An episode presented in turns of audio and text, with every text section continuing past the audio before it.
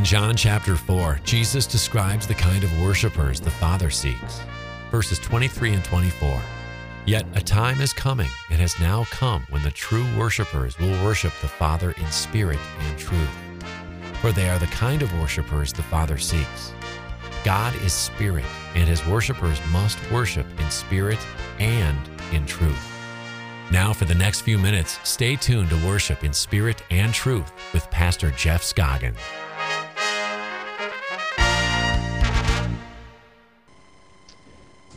Two men, one a, a defense attorney and the other a university professor of religion, were eyewitnesses to a fatal miscarriage of justice.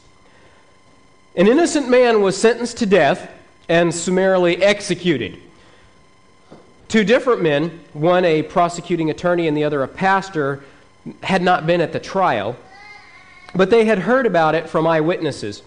And all four of the men were emotionally impacted by this event that had happened.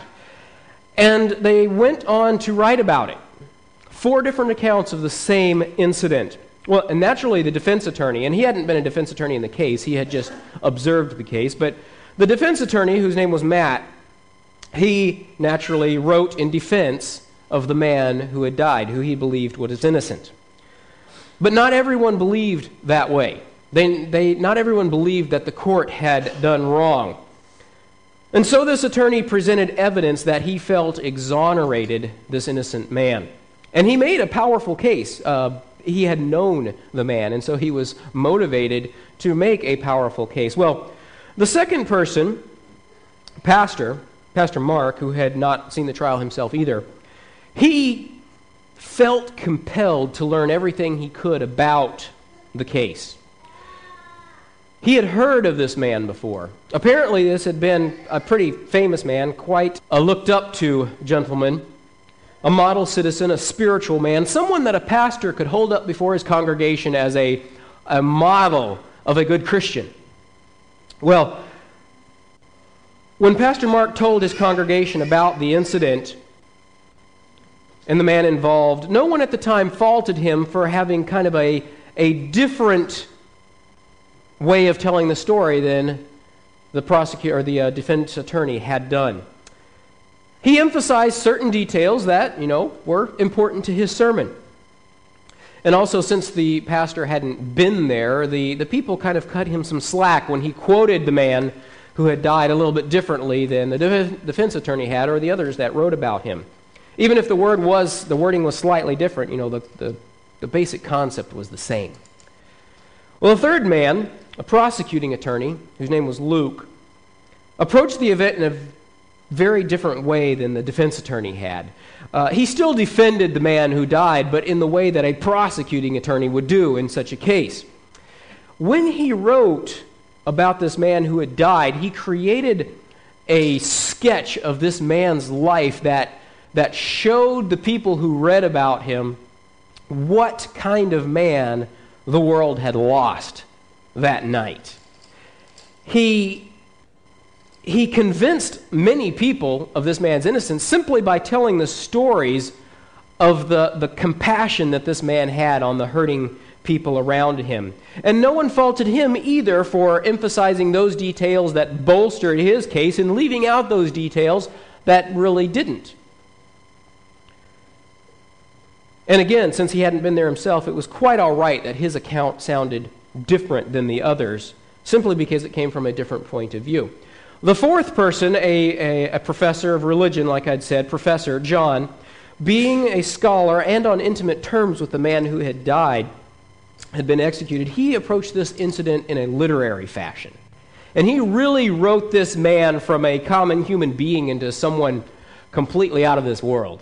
He really he showed connections between this man and, and history and even the predictions of futurists and no one, again, criticized him for leaving out some details and emphasizing others that made his point more clearly. After all, all four of these men, Matthew, Mark, Luke, and John, had all seen, quote, this incident from a different point of view. They wrote about it for entirely different purposes, for entirely different audiences. And you've probably figured out by now that this is not a story about a miscarriage of justice now, but one that happened 2,000 years ago in the city of Jerusalem. So now, when people argue that the four New Testament Gospels can't be true because they, they're different, seems to me they're missing the point. Just as four p- different people would write four different accounts of any trial and not be lying, so would the gospel writers' accounts be different.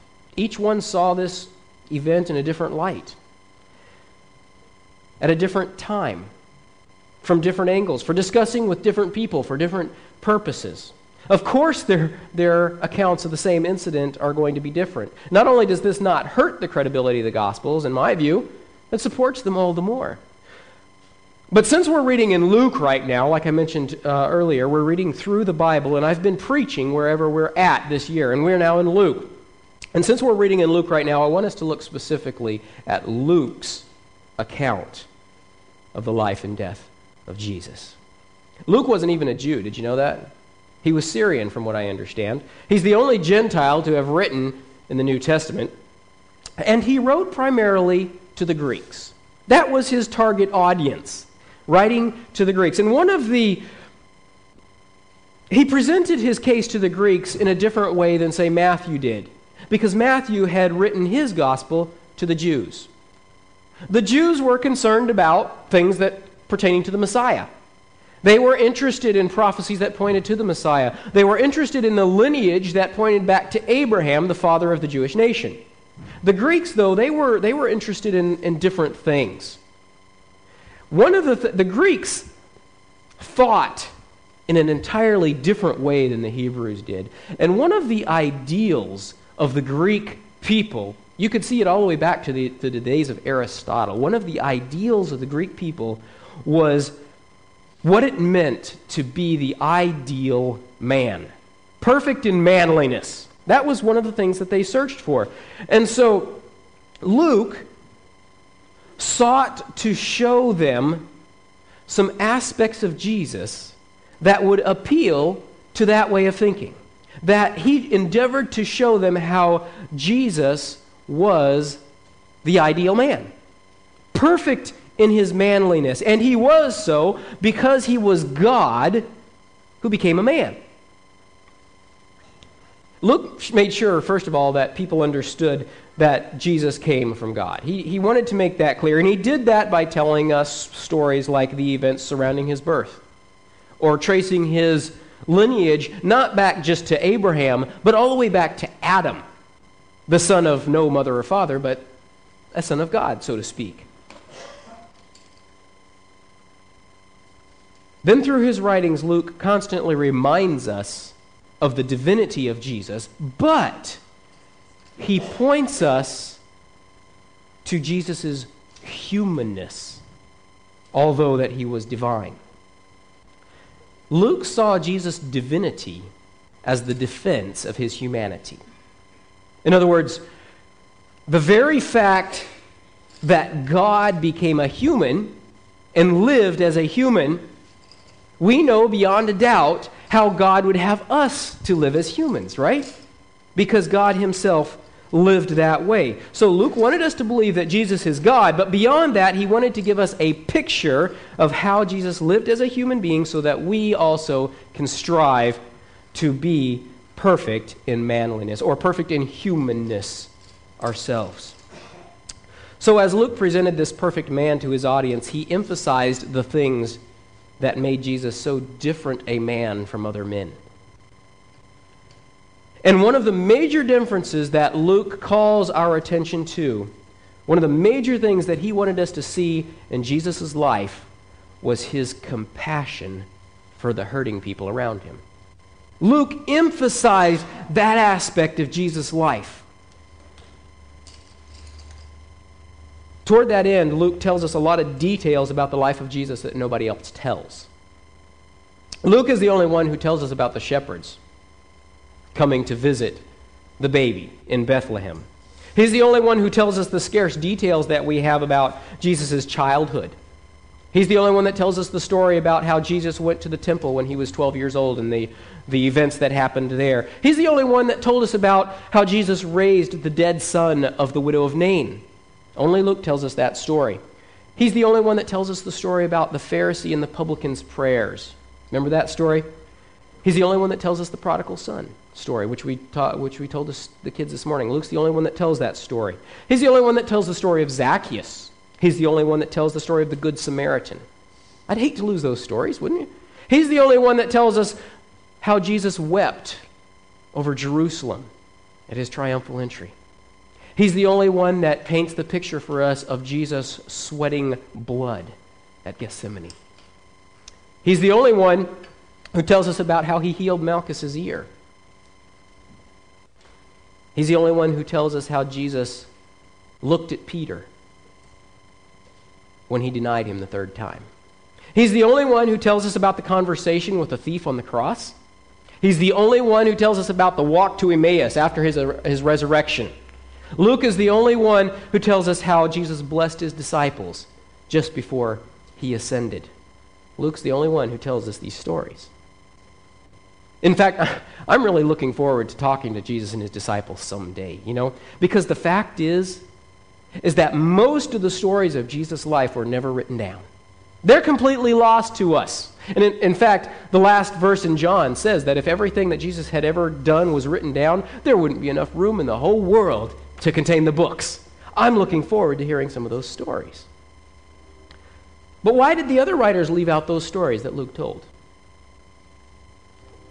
Fact is, they had to pick and choose from an awful lot, didn't they? And each one had a particular point to make, different people to convince of different things. Their message was always Jesus, but they contextualized their message to fit the people they were talking to. What does that tell you about the way that we should share Jesus to the people around us? There is no one size fits all method of sharing the gospel, is there? Jesus tailor made it to every person he talked to, so should we. Luke is a gospel written to us, sinners. Above all, in his life here on earth, Jesus first and foremost showed compassion to sinners and to suffering people physically. It seems to me that he showed his compassion even before he showed truth. Jesus understood that someone in pain or dealing with grief, the only thing that they could think about at that time was figuring out how to get through this painful time. The best way to open someone's heart to truth, Jesus showed us, is by first alleviating their suffering. And if alleviating their suffering isn't possible, the next best thing is sharing in their suffering. Luke reveals to us a God who shares in our suffering. He sympathizes with us. He feels with us. He cries with us and for us. Well, one Sabbath, Jesus was teaching at one of the churches, synagogues, the Jews called them. And he ran into a woman there who had been sick for 18 years. This is in Luke 13, by the way. She may, she may have had some sort of osteoporosis or something because she was bent over. She couldn't straighten up. Now, Jesus had a bit of a situation here. He was surrounded by religious leaders, and this was the Sabbath day. And the religious leaders of the time had some very strict rules about how to keep the Sabbath, about what you could and could not do on the Sabbath day. And they weren't necessarily biblical rules that they were talking about here, they were rules of tradition. Not that there's anything wrong with tradition. That wasn't Jesus' point, was it?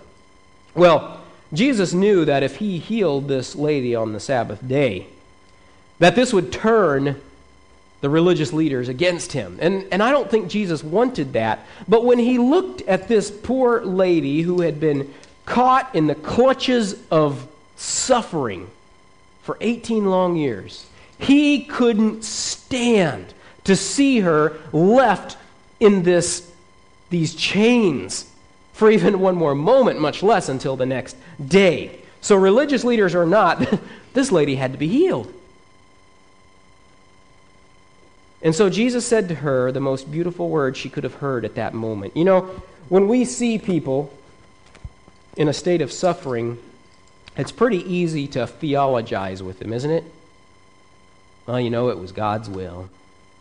Jesus didn't say that to this lady, did he? He didn't say, well, it's God's will. You know, he didn't even say something nice like, God loves you. He didn't tell her about any, you know, you know, if you were living right. That was something that the leaders really loved to do. If you weren't such a sinner, you wouldn't be having this problem. Jesus said to her the most beautiful words she could have heard at that moment You are set free from this disease. That was the most beautiful thing she could have heard at that moment. And then he touched her.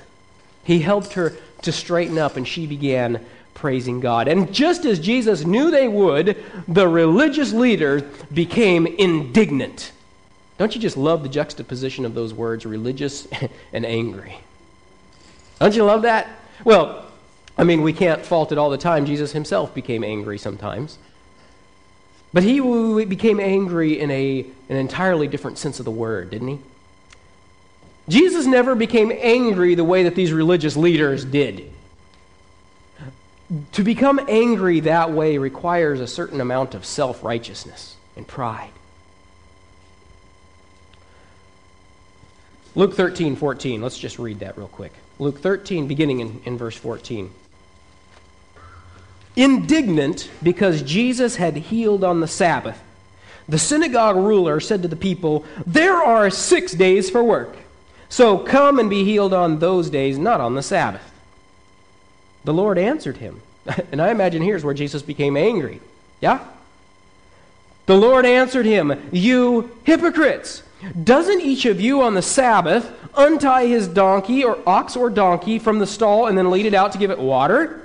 Then should not this woman, this daughter of Abraham, whom Satan has kept bound for 18 long years, be set free on the Sabbath day from what bound her? Jesus felt a deep passion for setting prisoners free.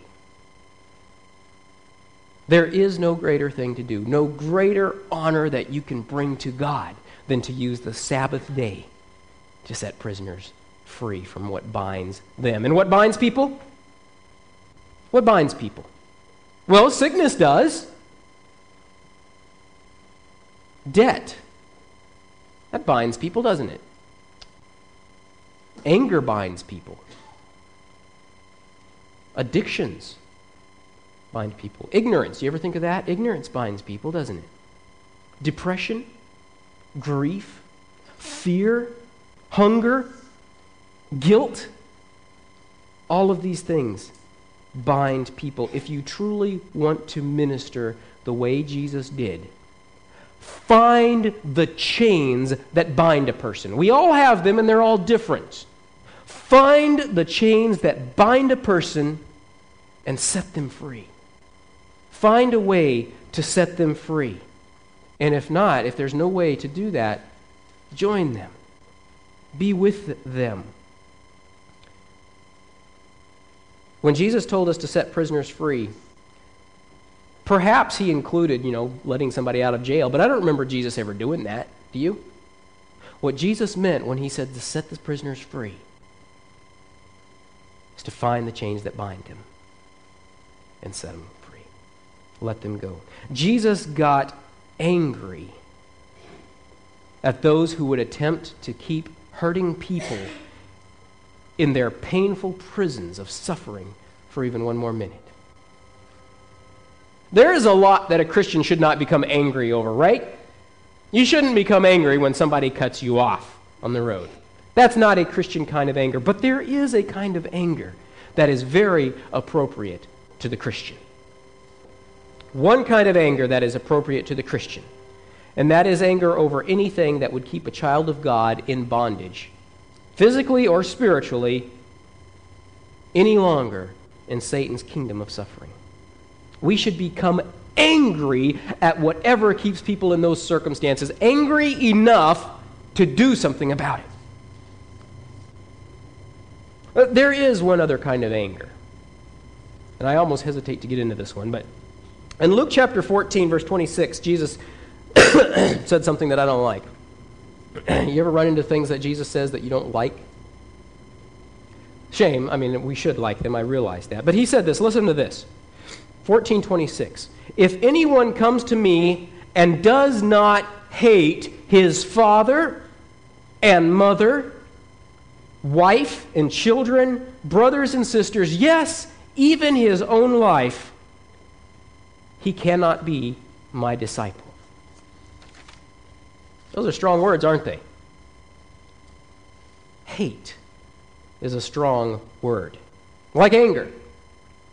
They're two words that go well together. When you hate somebody, you're angry with them, right? Have you ever struggled with that verse? If you've read it before? I heard a Catholic teacher by the name of Pat Mullins tell a story that that brought home to me a little bit of what maybe Jesus meant when he said what he said. There, people have tried to translate that. Well, he didn't really mean hate, or they've done a lot of things to this verse to try and understand what Jesus meant. Well, Pat Mullins went to a retreat in which the, the meeting room was filled with ordained priests. Pat Mullins was just a lay minister. I say just, that's not hardly fair, right? That's what he was feeling, though. Somebody, a volunteer from the congregation. He was not paid to do ministry. Well, he came into this room full of ordained priests. And he says that he, when he came in, he was not at all humble. It's not that he was proud, it was that he was exactly the opposite. He felt self conscious, like he didn't deserve to be there. And he said that's not humility. He says people think that humility is degrading yourself. That's not humility, he said. Humility, true humility, is not thinking about yourself at all either in a positive or a negative way. True humility is not even considering yourself. So he came into this meeting and he was not humble because he was feeling self conscious. And he said, as they were there together praying, he felt God impress him to say something to the group. And because of the way that he was feeling self conscious, he said to God, No, I'm not going to do that. I don't even deserve to be here. This room is filled with ordained ministers, better men than I. Let one of them say it. And he struggled with God for several minutes on this issue. And finally, he said to God, this is all happening in his mind. He said to God, Lord, I don't want to do this. I'm too embarrassed. If you really want me to do this, I, I love this. If you really want me to do this, I give you permission to do in me whatever it takes to make me obey you. Sounds like some good words, doesn't it? I give you permission to do whatever it takes in me to make me obey you. And he says the strangest thing happened. He was suddenly filled with an intense hatred of every person in that room. Kind of strange, isn't it? An intense hatred with everyone in that room. Why? Was it because they were being mean to him? Was it because they were laughing at him or calling him in? No, they didn't even know what was going on in his mind. He hated them because he was allowing them to come between him and obeying his God. He was in reality making an idol out of them because he was afraid of them. Because he was allowing them to be above God. And in this God given hatred that he had, and he, he took pains to say, you know, this has happened. I don't know how old he is, but he's retired probably. That this had only happened once, maybe twice in his life. This wasn't a common thing that happened. But he said, in this God given hatred that he felt toward everybody in this room, he spoke the thing that God asked him to speak. And the minute he was obedient that way, suddenly that hatred was immediately washed away, and he was filled with the most wonderful, gentle love for everyone in that room. When I heard that experience, it opened up to me maybe just a little bit more of what Jesus probably meant when he told us to hate the ones we love, including ourselves, in order to follow him. We're not called to hate people. Jesus himself contradicts that. One of the commandments himself contradicts that when it says, honor your father and your mother, right? Obviously, Jesus didn't necessarily mean that in the way we might automatically think. But in this case, I think that Jesus did mean that we should truly hate anything that stands between us and Him, including ourselves. Including ourselves, especially ourselves. Not a cruel kind of hate, I wouldn't think, but the kind of hate that will drive you to put God where He belongs, at the very top of your list. We should hate an idol, shouldn't we? Commandment number one Thou shalt have no other gods before me. And an idol is anything that we place above God, isn't it? Hate things into their proper place and then love them. Even hate yourself into your proper place and then love yourself. But I have to, you know, add a word of caution. I hesitated even to bring this up because it's so easily abused. It's so easy to justify hate, and so easy to believe that something is God's will even when it's not. There are too many who work for the devil by hating in the name of God. Hating your friends and your colleagues and those you love is not a human kind of hatred any more than loving your enemies is a human kind of love. It's something that comes from God. And if anything, this kind of God given hatred is the work of just a single moment that causes you to do only one thing, and that is reprioritize God to the top of your list. And then that hatred is erased by incredible love and gratitude for that same person or object or yourself that you hated for that instant. Momentary hate that reprioritizes God, then is immediately washed away. So I want to get away from that topic. It scares me. Sorry. Another example of Jesus' godly humanness that Luke presents to us in Luke 12:50. Jesus was telling his disciples about his mission on earth and he confides in them, "I have a baptism to undergo, and how distressed I am until it is completed." This baptism he referred to, of course, was his crucifixion. It wasn't his literal baptism, he had already been baptized. But in his humanness, Jesus shrank from the ordeal that he knew he had to go through. I get some comfort out of that understanding. God asks us to follow him. He doesn't always mean we have to like it. Jesus shrank from what he had to do, but as our example, he pushed forward resolutely to obey his Father's will. God asks us to do hard things sometimes. He asks us to step out in faith I had recently just somebody that, that was struggling in keeping the Sabbath. And he was working a number of times. You know, he had been baptized already, and he confided me. He said, Pastor, I'm still, sometimes I'm working. And we talked for a while, and, and I shared with him how sometimes God asks us to do hard things, how he asks us to trust him, and that he's going to take care of us no matter what happened. And I had a call on my answering machine when I got home. and he says, Pastor, I got good news. I called my people. I told them not to come to work today because that's what we're supposed to do. This man had taken God at his word that he's going to take care of him if, if he will obey. God asks us to obey. And Jesus was determined to do that. We'll skip ahead to Luke 19, and Jesus tells his disciples to go get a colt for him. And they go get the colt, and he sits on it, and they start riding toward Jerusalem. Jesus is riding toward Jerusalem and death. Well, the people around him, of course, didn't know that. They thought he was going to be exalted and honored and, and crowned king. And they began to praise God. Luke 19, 37. Luke chapter 19, verse 37. When he came near to the place where the road goes down, to the, down the Mount of Olives, the whole crowd of disciples began joyfully to praise God in loud voices for all the miracles they had seen. Blessed is the King who comes in the name of the Lord, peace in heaven and glory in the highest. And some of the Pharisees in the crowd said to, the te- said to Jesus, Teacher, rebuke your disciples.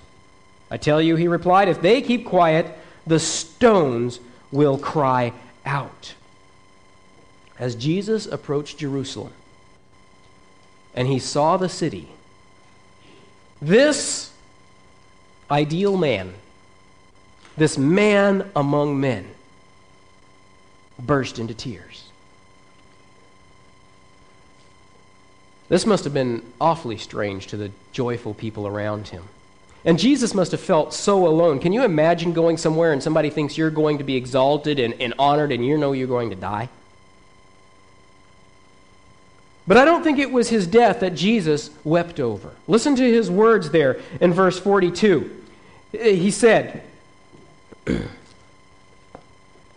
If you, only you, had known on this day what would bring you peace, but now it is hidden from your eyes. The days will come upon you when your enemies will build an embankment against you. He's talking about Jerusalem here. And encircle you and hem you on every side. They will dash you to the ground, you and your children within your walls. They will not leave one stone on another because you did not recognize the time of God's coming to you. Jesus wept for the people who refused to accept. Jesus wanted so much for people to recognize him for who he was. He was going to accomplish his mission whether they believed in him or not, but he wanted so much for them to repent of their rebellion and believe, but he knew they wouldn't. He saw the future of Jerusalem. He had even warned his disciples about how armies would come and ransack the place, destroy the temple, burn the city. And many would die because they would not hear the warnings that Jesus had brought to them. In the middle of this grand procession to proclaim him king, Jesus' heart broke for the hard hearted, stubborn people who sang his praises today, but who are going to shout, Crucify him, that weekend. Luke gives us just a glimpse that no one else gives us quite the same way of how much God wants us to accept him. But we are as stubborn and as hard hearted as the people were back then. We sing and we praise and we wave our palm branches, so to speak, on one occasion, and then we reject him by going our own way on the next. Jesus didn't just weep for the people who were around him that day, he wept for you and I as well. He wept for those who would not accept him with all of their hearts. Many of us have accepted him with some of our hearts. But he wants all of our hearts. Those tears continue to call out to you and me today. Won't you recognize who Jesus wants to be in your life? Won't you recognize how much you need him? Won't you recognize him for who he is, your Lord? Your Savior, your daily teacher for how to live your life day to day as the perfect human being. If you do want Him to take control of your life that way, it's so easy to do. All you've got to do is ask Him. That's it. Say, Lord, come be Lord of my life. Show me how to surrender to you with all my heart. You know what? He'll do it. He absolutely will do it.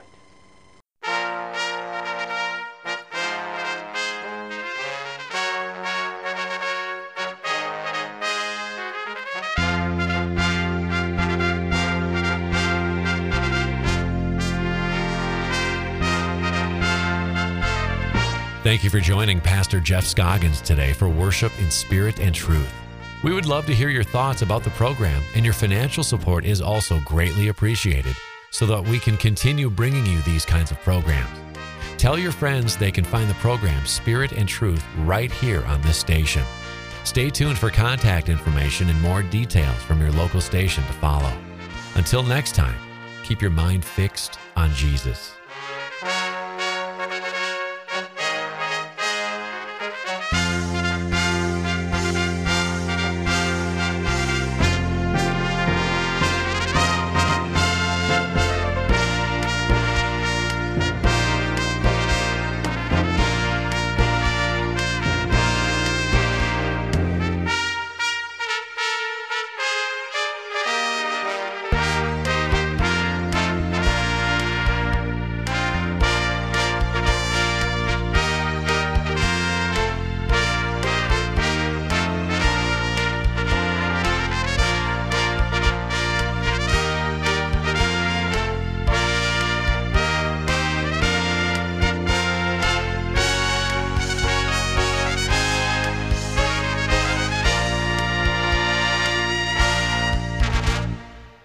This is Pastor Jeff Scoggins. Thank you for listening to Spirit and Truth.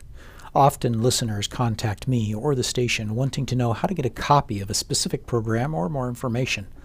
All of these programs are archived as podcasts, and many of them are on video as well. You can find relevant links at my website, www.scoggins.biz. You will also find books and Bible study resources there as well. So if you didn't get to hear one of these programs all the way through or missed one in a series, you can find it by visiting scoggins.biz. That's S C O G G I N S dot B I Z.